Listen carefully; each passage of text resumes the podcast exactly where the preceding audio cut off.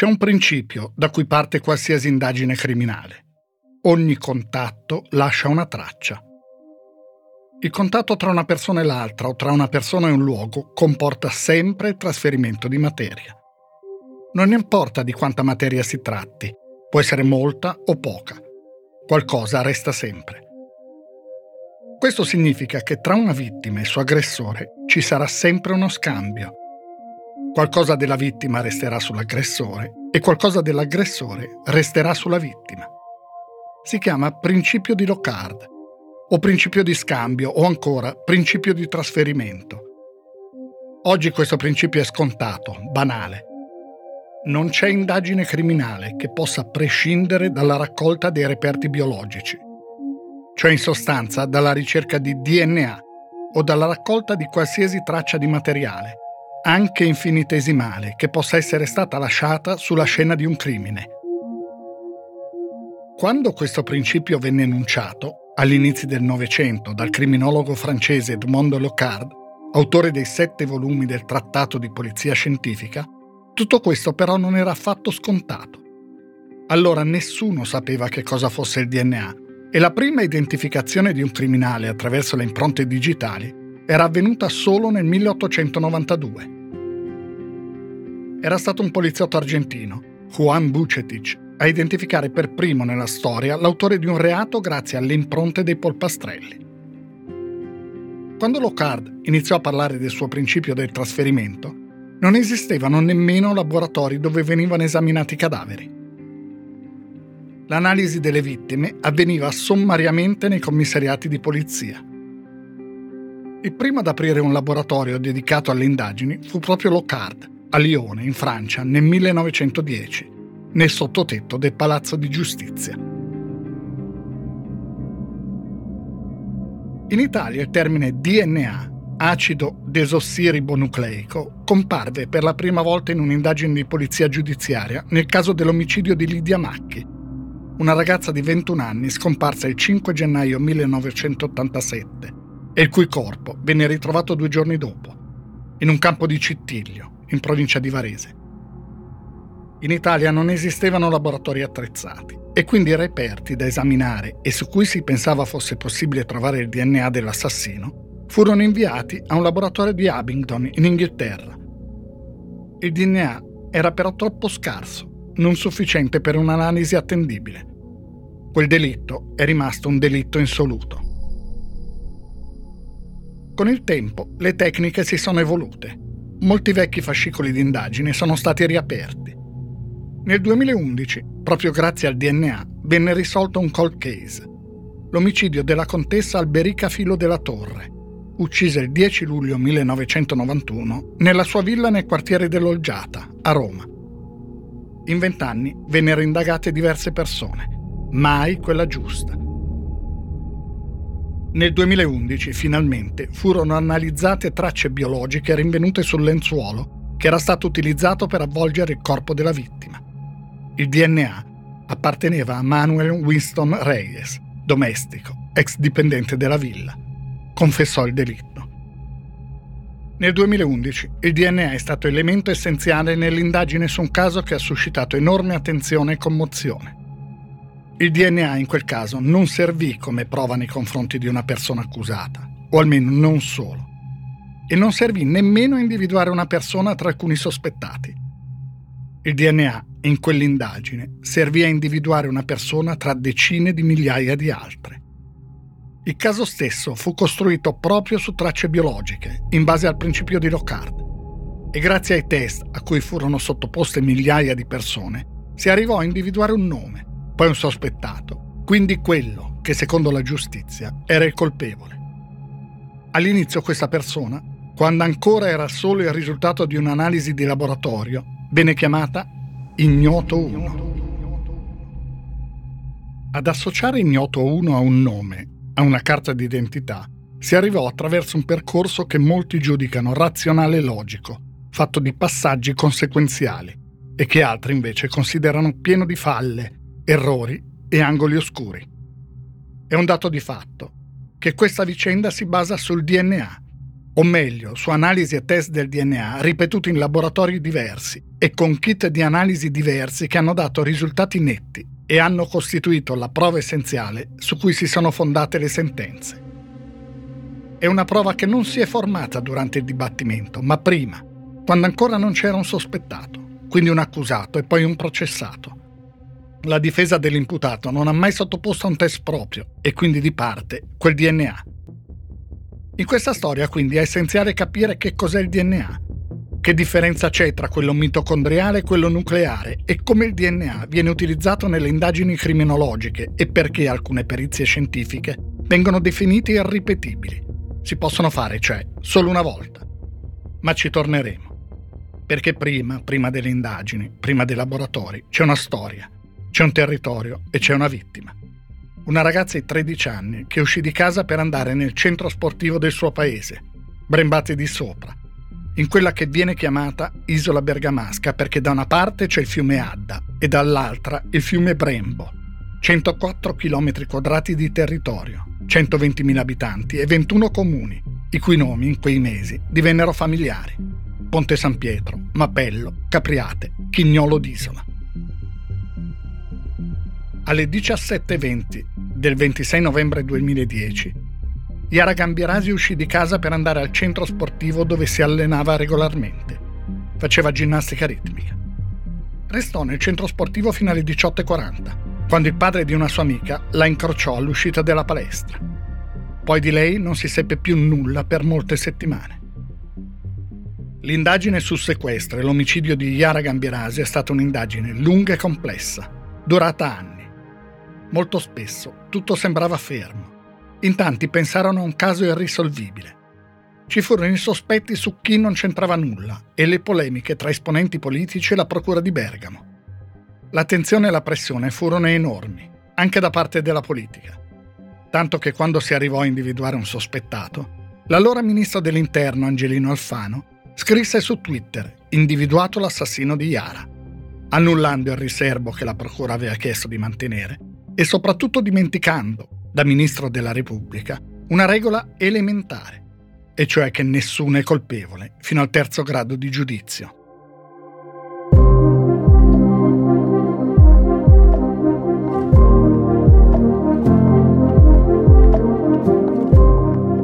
Io mi chiamo Stefano Nazzi, faccio giornalista da tanti anni e nel corso della mia carriera mi sono occupato di tante storie come questa, quelle che nel tempo vi sono diventate familiari e altre che potreste non aver mai sentito nominare.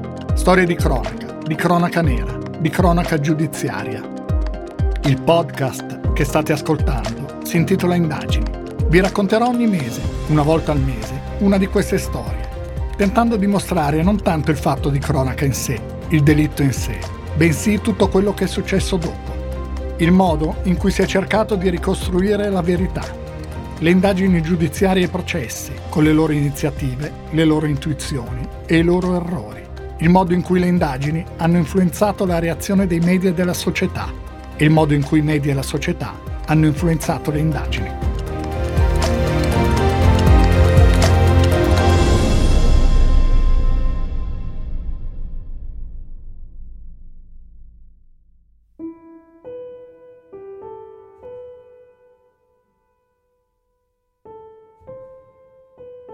Chiara Gambirasio abitava in una villetta in via Rampinelli, a Brembate di Sopra, con il padre Fulvio, geometra, la madre Maura, maestra d'asilo, la sorella Keba e i due fratelli Nathan e Gioele. Frequentava la scuola media Maria Regina a Bergamo, in un istituto di suore orsoline di San Girolamo in Somasca. Venerdì 26 novembre aveva fatto i compiti. Alle 17.20 era uscita di casa per portare uno stereo al centro sportivo e consegnarlo alle istruttrici di ginnastica ritmica. Serviva per una gara che si sarebbe svolta domenica. Da casa al centro sportivo sono 8 minuti a piedi, non di più. Alle 17.30 Iara Gambirasio era in palestra. Un quarto d'ora dopo, alle 17.45, il telefono cellulare di un uomo di 42 anni, un muratore, viene agganciato dalla cella telefonica di Mapello, un paese che dista 15 km da Brembate. È una cella telefonica che serve una zona ampia e arriva fino a Brembate. Questo particolare non significa nulla in quel momento. e non significherà nulla per molti mesi. Molte migliaia di telefoni cellulari saranno stati agganciati da quella cella telefonica in quei minuti. Comunque, è l'ultima attività registrata dal telefono di quell'uomo. Poi il suo telefono resterà inattivo fino alla mattina successiva. Saranno elementi considerati molto importanti in una seconda fase dell'indagine. Alle 18.40, come detto, Yara Gambirasio viene vista uscire dalla palestra. Alle 18.44 risponde all'SMS di un'amica. Alle 18.49 riceve un ultimo sms a cui non risponde. Poi più nulla. Alle 19 la madre inizia a telefonarle. Il cellulare suona a vuoto. Tre quarti d'ora dopo va in palestra. Lì la figlia non c'è. Maura Panarese avverte il marito, Fulvio Gambirasia. Alle 20.30 Fulvio Gambirasio va dai carabinieri di Ponte San Pietro, che chiedono alla centrale di Bergamo di localizzare il cellulare della ragazza. Viene attivato il sistema di localizzazione dei telefoni cellulari. Quel sistema, che oggi non viene più utilizzato, stabilì che il telefono era acceso e si trovava in un'area tra Monza e Novara, praticamente una regione. Poi, su mandato del magistrato, la Vodafone fornì indicazioni più precise. Il telefono di Yara Gambirasio si era spento alle 18.55 e l'ultima cella agganciata era quella di Via Ruggeri, a Brembate. La mattina dopo iniziarono le ricerche. Ancora cronaca, una ragazzina di 13 anni è scomparsa da venerdì in provincia di Bergamo. Iara Gambirasio, 13 anni, sembra sparita nel nulla. Le ricerche proseguono senza sosta dalle 18.30 di venerdì pomeriggio, quando l'adolescente è stata vista per l'ultima volta al palazzetto dello sport del paese che si trova a 700 metri da casa. Vengono coinvolte le forze dell'ordine e la polizia locale, ma anche moltissimi volontari. Si cerca in tutta la zona. Un ragazzo dice di aver visto Yara parlare con due tipi strani il pomeriggio di venerdì che erano scesi da una Citroen. Vengono interrogati tutti coloro che si trovavano in palestra dalle 17.30 alle 19. L'interrogatorio del custode dura più a lungo. Qualcuno tra gli investigatori pensa di aver notato qualche tentennamento. Nuclei di sommozzatori ispezionano il lago blu delle ghiaie di Bonate di Sopra, a 6 km da Brembate, si cerca attorno al centro sportivo. Poi man mano il raggio di ricerca si amplia sempre di più. A essere incaricata delle indagini è una pubblico ministero che diventerà molto nota negli anni successivi. Si chiama Letizia Ruggeri. Verrà anche molto criticata. Un assessore regionale della Lega, Daniele Bellotti, nel pieno delle indagini, invierà una lettera ad altri amministratori lombardi invitandoli a firmare una richiesta affinché la pubblico ministero venisse sostituita o almeno le venisse affiancato un magistrato di maggiore esperienza. In quella lettera, però, scrisse anche frasi offensive nei confronti della magistrata. Letizia Ruggeri lo querelò. La querela fu poi ritirata anni dopo, ma dopo le scuse e un risarcimento da parte di Belotti. Ma torniamo al 27 novembre 2010. Così Vincenzo Ricciardi, ex questore di Bergamo, ricorda quei giorni. Era la classica scomparsa di una minore. Infatti ci pervenne la segnalazione da parte dell'Arma dei Carabinieri, da parte della stazione di Ponte San Pietro, una zona particolarmente isolata, poco illuminata e senza telecamere di videosorveglianza. Non c'era una telefonata, un messaggio, un qualcosa che potesse ehm, far pensare appunto a un suo capriccio, a un qualcosa che, non, eh, che la facesse stare male. Ricordò Giuliano Biali, giornalista del Corriere della Sera, in un programma di Crime Investigation. Il fratellino dice che Yara era intimorita da un signore, un signore con una macchina lunga che la guardava. A Brembate di sopra come accade sempre, sono arrivati giornalisti e mezzi televisivi. Reti Rai e Mediaset entrano in competizione per avere qualsiasi intervista, qualsiasi testimonianza, anche la più ininfluente. La strada che porta alla casa di Gambirasio viene chiusa dai carabinieri. Nella zona di Brembate sono arrivate, fin dal giorno successivo alla scomparsa, le unità cinofile. Vengono chiamate K9, scritto K9, termine americano che assomiglia nella pronuncia canine, canino. vengono utilizzati cani specializzati nel man trailing, letteralmente inseguendo un uomo. Cani che ricevono input olfattivi specifici della persona scomparsa e poi seguono quell'odore. Il cane, spiegano gli istruttori, può cercare un odore primario, prodotto a livello molecolare, o secondario, determinato da ciò che mangiamo e dai deodoranti che utilizziamo, o anche un odore terziario, determinato dall'ambiente che ci circonda. Ma nella zona di Brembati arrivano anche quelli che vengono chiamati cani molecolari. Tutti i cani sono in realtà molecolari, cioè sono in grado di recepire ogni singola molecola odorosa perché hanno un ottimo olfatto. Cane molecolare è una definizione che significa poco. I cani per la ricerca di cadaveri sono i cosiddetti cani HRD, Human Remains Detection. Sono addestrati, come spiega l'istruttore Mirko Guarnieri, a individuare centinaia di odori della morte, che variano nel tempo. In Italia i cani specializzati in queste ricerche sono pochi il problema è l'addestramento. Dice Guarnieri, non si può avere accesso ai corpi perché si tratta per la legge di vilipendio di cadavere. A meno di non essere un'università di medicina o un istituto di ricerca, è impossibile avere il materiale che serve per addestrare i cani HRD. I cani HRD, utilizzati nel territorio dell'isola bergamasca, si concentrano attorno a un cantiere edile di Mapello, dove è in corso la realizzazione di un centro commerciale si cerca dappertutto, ma senza nessun risultato. Il 3 dicembre 2010 gli inquirenti interrogano un piastrellista di origini marocchine che risiede a Montebelluna, ma lavora nella zona. Si chiama Mohamed Fikri. Viene ascoltato come gli altri che erano a lavoro nel cantiere il giorno della scomparsa della ragazza. Fikri dice agli inquirenti che il giorno dopo, il 4 dicembre, si imbarcherà a Genova per andare in Marocco, dalla sua famiglia. Lo dice tranquillamente. Domani parto, ho il biglietto della nave. Il 4 dicembre, due motovedette dei carabinieri lasciano veloci Genova e raggiungono la nave che è salpata dal porto qualche ora prima, diretta a Tangeri. I carabinieri salgono a bordo. Si fanno accompagnare dagli ufficiali della nave. Buongiorno, e lei, Mohamed Fikri, deve venire con noi. Così il TG5 raccontò l'arresto. È la notte del 4 dicembre del 2010. Il traghetto Berkane della Comanav è salpato da Genova e si sta dirigendo a Tanger, in Marocco. L'imbarcazione viene affiancata da una motovedetta della Capitaneria di Porto. A bordo ci sono i carabinieri che hanno un ordine di cattura per Mohamed Fikri, il manovale marocchino, sospettato di aver ucciso Yara. Lo cercano sul traghetto, alla fine lo trovano e prima di portarlo a terra vanno a caccia della sua auto, lavoro non facile, visto che a bordo ci sono centinaia e centinaia di mezzi. Con l'aiuto dell'equipaggio ci riescono.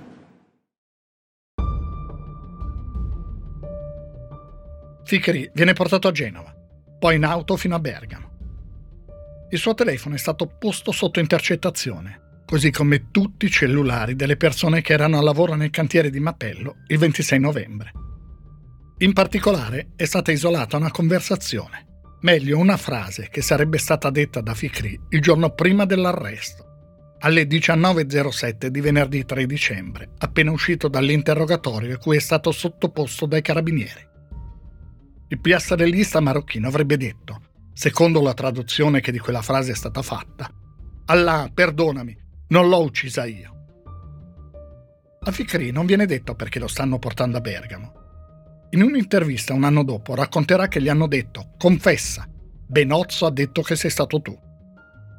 Roberto Benozzo è il suo datore di lavoro, al cantiere.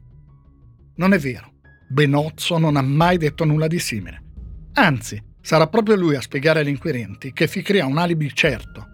Loro due hanno cenato insieme alle 19 quel giorno e poi hanno lavorato in cantiere tutta la notte. Domenica 5 dicembre, siti e televisioni annunciano l'arresto di Ficri. Alcuni, con una notevole imprudenza, titolano Arrestato l'assassino di Yara. Un SUV scuro frena davanti ai giornalisti che stazionano vicino a via Rampinelli, a Brembate di sopra. Scende un uomo, mostra a tutti un cartello. Via i marocchini dall'Italia. Non è il solo. Sui muri dell'isola bergamasca compaiono quel giorno le scritte contro i migranti. Non si sa chi abbia tradotto quella frase. Il fatto è però che è completamente sballata. Ficri non ha mai detto Allah perdonami, non l'ho uccisa io. Stava imprecando perché dall'altra parte la persona che lui stava chiamando non rispondeva al telefono. La frase viene fatta sentire a sei traduttori diversi. Tutti confermano. Dirà Fikri, intervistato dalla trasmissione Chi l'ha visto. Questo interprete che ha tradotto questa parola, secondo me, ubriaco o non sa, non sa proprio fare il suo lavoro.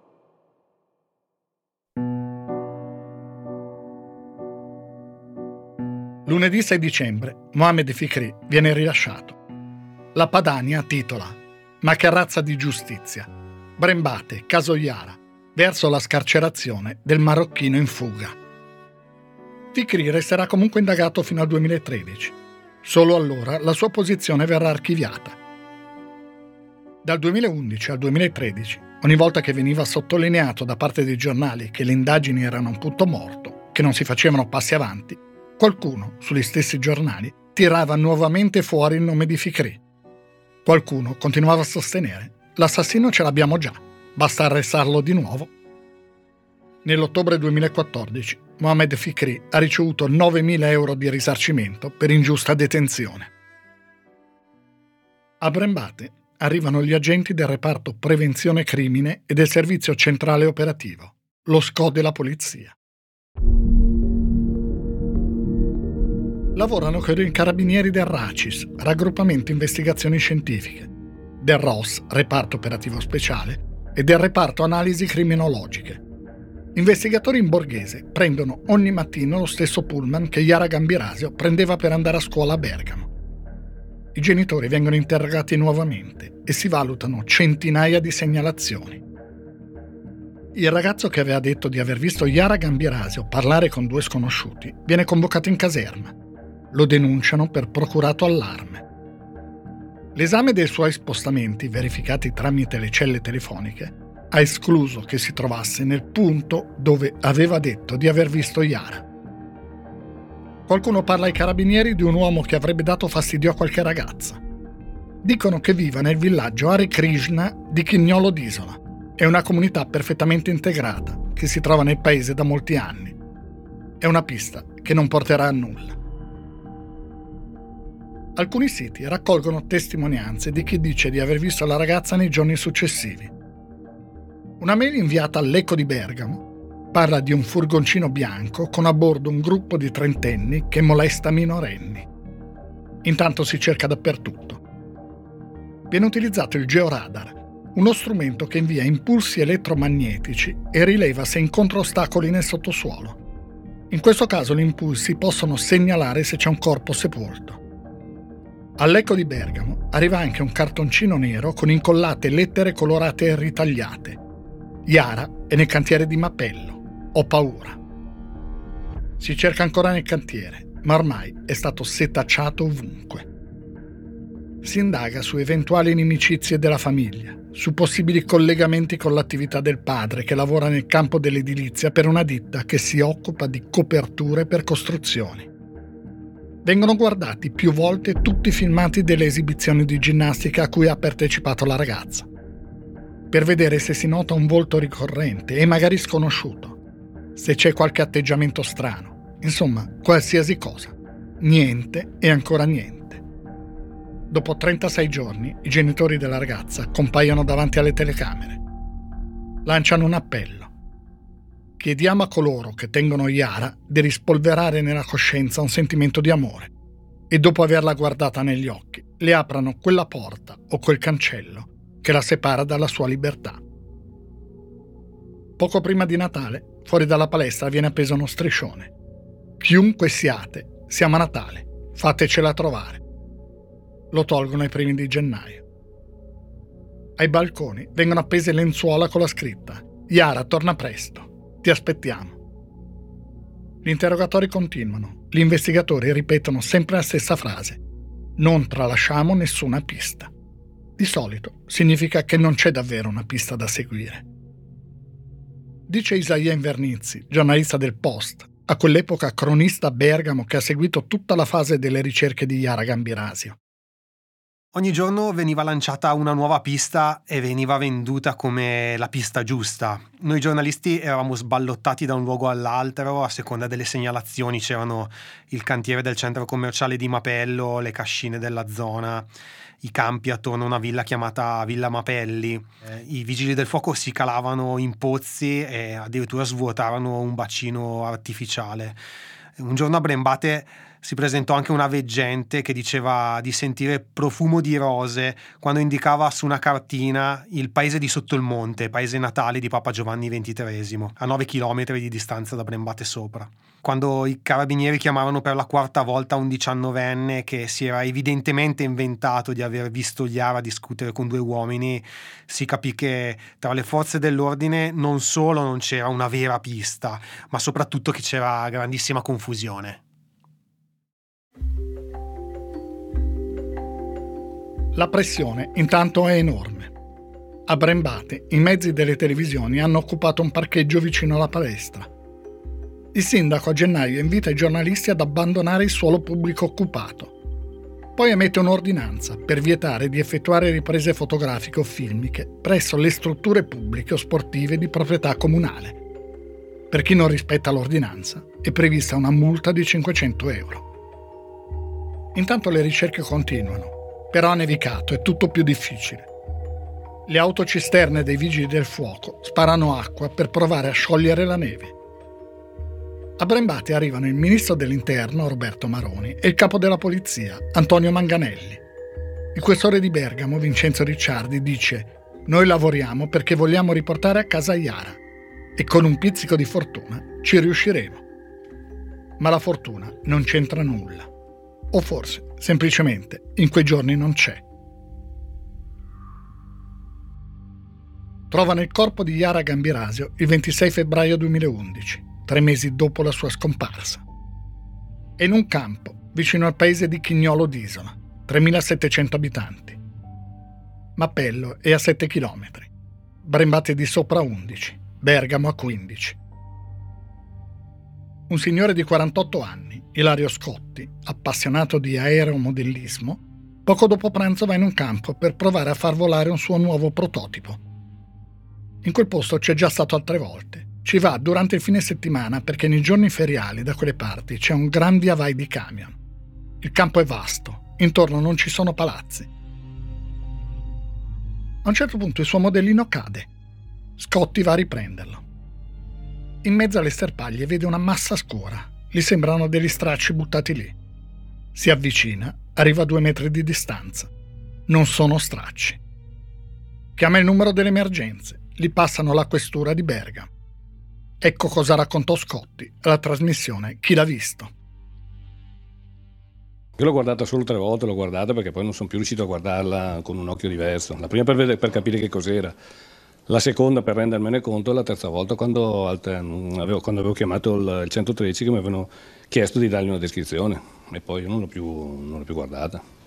Prima domanda le scarpe, quella è una domanda che mi è rimasta impressa, se aveva le scarpe, gli ho detto sì, scarpe del tennis, da tennis normali, che colore, nere, bianche, pantaloni, penso che siano scuri, giubbotto, penso che sia, sì, era scuro, e poi la domanda che, l'altra domanda mi ha detto se aveva una sciarpa. Io gli ho detto sì, è una sciarpa, allacciata al collo.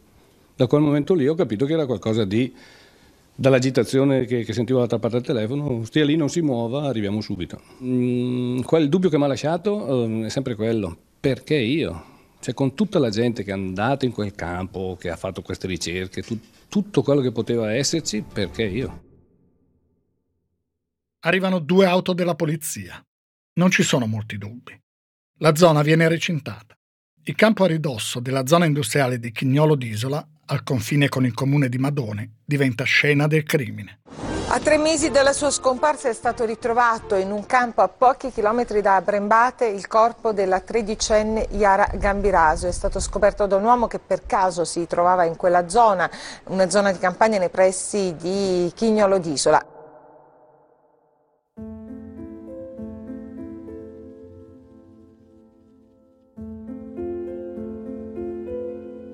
Il sopralluogo che viene fatto sulla scena del crimine è l'inizio dell'indagine. Da una parte c'è l'emozione, il dolore, l'angoscia. Le breaking news sui siti e sui canali televisivi, i giornalisti che si precipitano, i curiosi e soprattutto la notizia che viene data alla famiglia. Dall'altra parte c'è ciò che accade sulla scena del crimine, che deve essere freddo, rigoroso, seguire protocolli severi.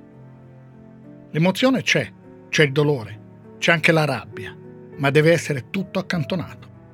Ogni singolo passaggio deve essere condotto in maniera oggettiva e asettica, senza che, per quanto possa essere difficile, nulla condizioni la descrizione, che deve essere scientifica, di ciò che si ha davanti. Innanzitutto viene delimitato un perimetro che deve essere totalmente isolato per evitare qualsiasi forma di inquinamento. Nel caso in cui la scena del crimine sia all'aperto, vengono delimitate due zone, una rossa, dove era chiusa la scena, e una arancione, dove si muovono gli investigatori, il magistrato, i tecnici per coordinarsi tra loro. La scena va, come si dice, congelata in fretta perché può cambiare, soprattutto se all'aperto. Il cosiddetto fascicolo del sopralluogo è costituito da tre parti, rilievi descrittivi, rilievi fotografici e rilievi planimetrici. La parte descrittiva deve essere oggettiva, senza alcun elemento di valutazione. Ogni cosa va descritta nei particolari. È quello che viene definito ritratto parlato del sopralluogo. Un documento che consente a chi lo legge senza essere stato sul posto di avere una rappresentazione esatta dell'ambiente e del suo contenuto. Anche a distanza di anni, chi leggerà quel documento dovrà poter rievocare nei minimi particolari le condizioni ambientali del momento in cui avvenne il sopralluogo.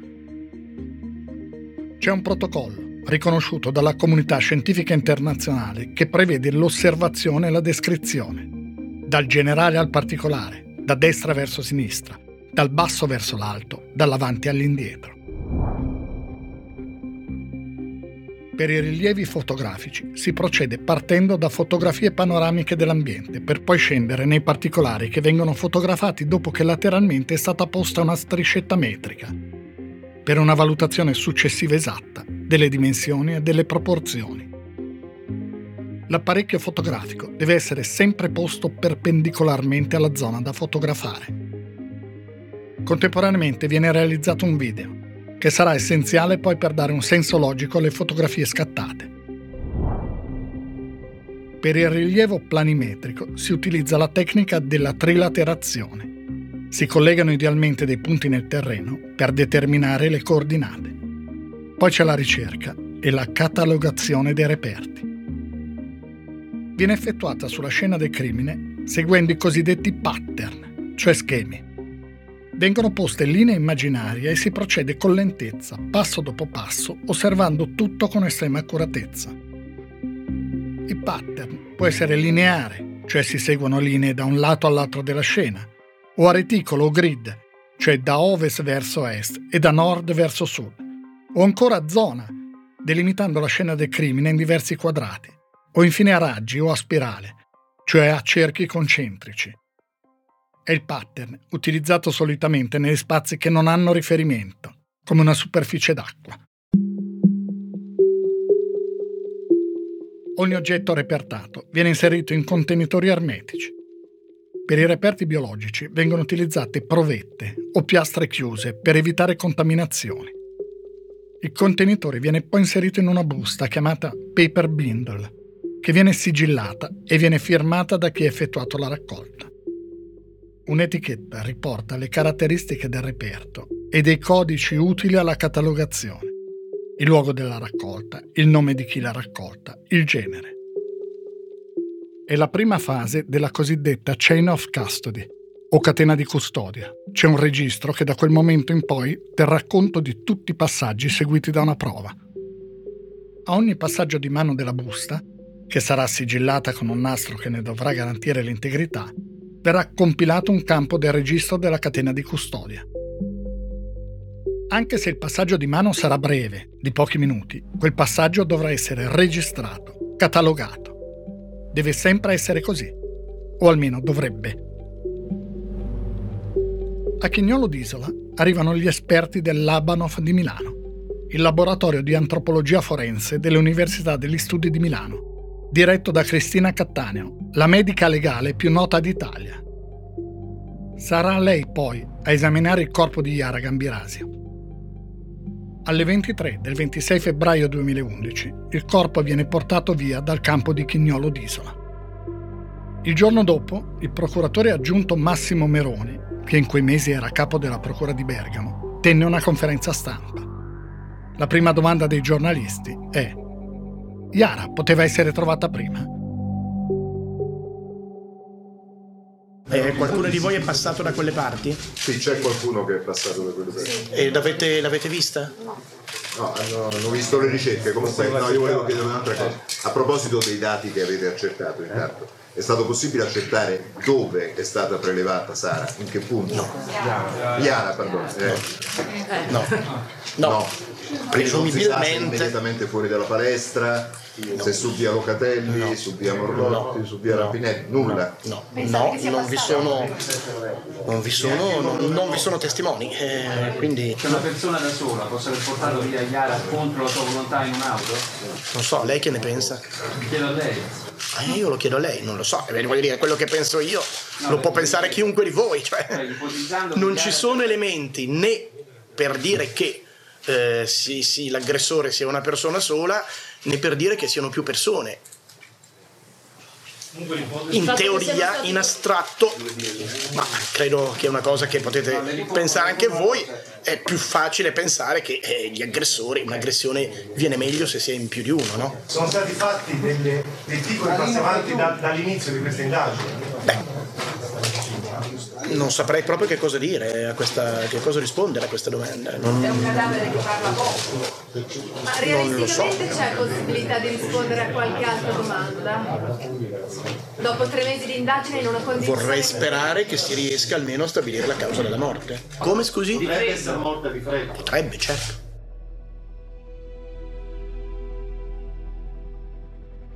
Per tre mesi si è girato praticamente a vuoto, mentre il corpo di Yara Gambirasio era a poche centinaia di metri dal centro di coordinamento delle ricerche. Per questo molti servizi televisivi di quelle ore ipotizzano che la ragazza sia stata assassinata altrove e poi portata nel campo di Chignolo d'Isola. Secondo l'autopsia, però non è così. Il corpo di Yara Gambirasio è sempre rimasto in quel campo. Su questo Cristina Cattaneo e gli operatori dell'Abanov non hanno avuto mai dubbi, ma sarà un punto molto contestato dalla difesa, che farà invece altre valutazioni. La pubblico ministero Letizia Ruggeri fa acquisire tutti i video delle telecamere della zona. A Chignolo d'Isola, poco lontano dal campo, c'è una discoteca. Si chiama Sabbie Mobili. Si parte da lì. Se per tre mesi non si è arrivati a nulla, adesso inizia di fatto una nuova indagine e sarà un'indagine imponente. Il fascicolo aperto contro ignoti cambia ipotesi di reato. Al sequestro di persona si aggiunge l'omicidio. Sarà un'indagine dai numeri impressionanti. La giornalista Alessandra Gavazzi, inviata a Brembate di Sopra, ricorda alcuni numeri. Furono ascoltati 4.300 testimoni, analizzati 21.770 profili genetici e ha analizzate 120.000 utenze telefoniche. È vero che i numeri non sono tutto, però eh, si tratta di un'indagine che non ha uguali in Italia e probabilmente anche in Europa e viene studiata all'estero. Dai video delle telecamere lungo il percorso tra Brembate di Sopra e Chignolo d'Isola si tenta di estrarre i numeri di targa dei veicoli che hanno percorso quel tragitto nelle ore successive alla scomparsa di Yara Gambirasio. Si ascoltano decine di persone che vivono nei pressi del campo di Chignolo d'Isola. È un lavoro difficile, estenuante. Così come è lungo e difficile incrociare tutti i dati delle utenze telefoniche agganciate il 26 novembre nella zona. Lo ricordò, in una fase fondamentale dell'indagine, la pubblico ministero Letizia Ruggeri. Nessuna delle strade che abbiamo percorso è mai stata abbandonata, sono state sempre perseguite tutte parallelamente. 120.000 contatti telefonici, ecco, quindi su questi 120.000 contatti noi abbiamo provato a fare eh, i vari intrecci, abbiamo provato a prima a eliminare i residenti perché residenti, per cui la, la, presenza si giustificava perché residenti, poi invece abbiamo eh, provato a vedere chi eh, di residente era presente lì, poi non era più presente nei giorni successivi, poi abbiamo fatto il contrario. Insomma, è stato molto faticoso in assenza di altro e anzi in presenza, eh, ricorderete alcuni testi che si erano proposti inizialmente, che avevano detto di avere visto in via Rampinelli passeggiare eh, due uomini che confabulavano tra di loro, insomma, ne abbiamo avute tante di segnalazioni e tutte, tutte, tutte, tutte sono state valutate.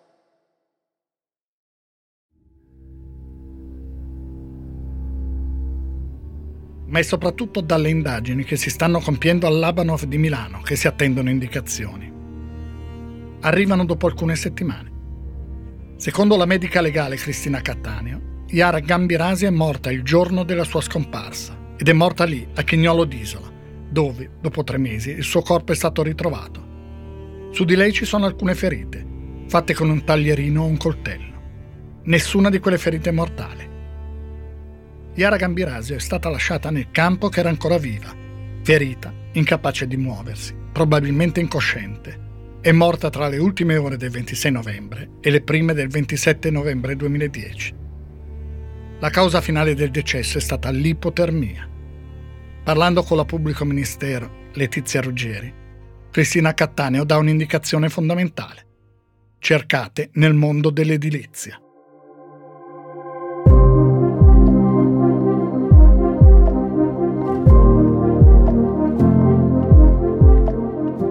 Avete ascoltato la prima parte della nuova storia di indagini sull'omicidio di Yara Gambirasio il 26 novembre 2010 a Brembate di Sopra, in provincia di Bergamo. Trovate già la seconda parte sull'app del Post e su tutte le principali piattaforme di podcast. Questo podcast ha a che fare con il giornalismo in due modi. C'è il lavoro giornalistico che serve per ricostruire una storia, capirla e raccontarla nel modo più giusto possibile.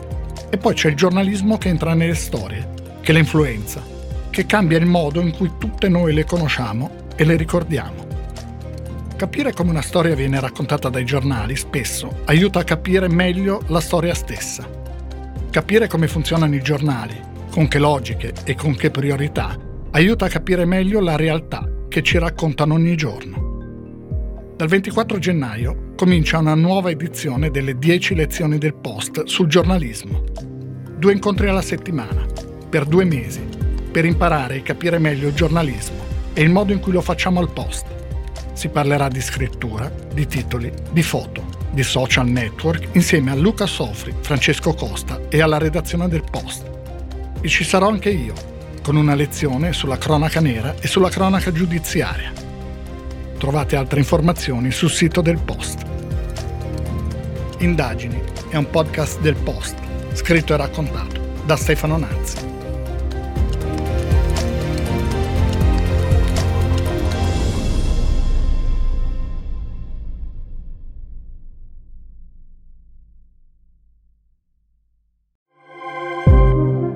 Salutarvi vorrei raccontarvi che sono aperte le iscrizioni alle 10 lezioni sui podcast. 10 incontri online per chi vuole capire meglio come funzionano i podcast, dall'idea alla pubblicazione. Ci sarò anche io per spiegare come si fa un podcast come indagini e ci saranno altri autori e producer del post e alcuni ospiti. Ci si può iscrivere fino al 27 maggio. Le lezioni cominceranno il giorno dopo. Trovi altre informazioni sul post o scrivendo a scuola chiocciolailpost.it.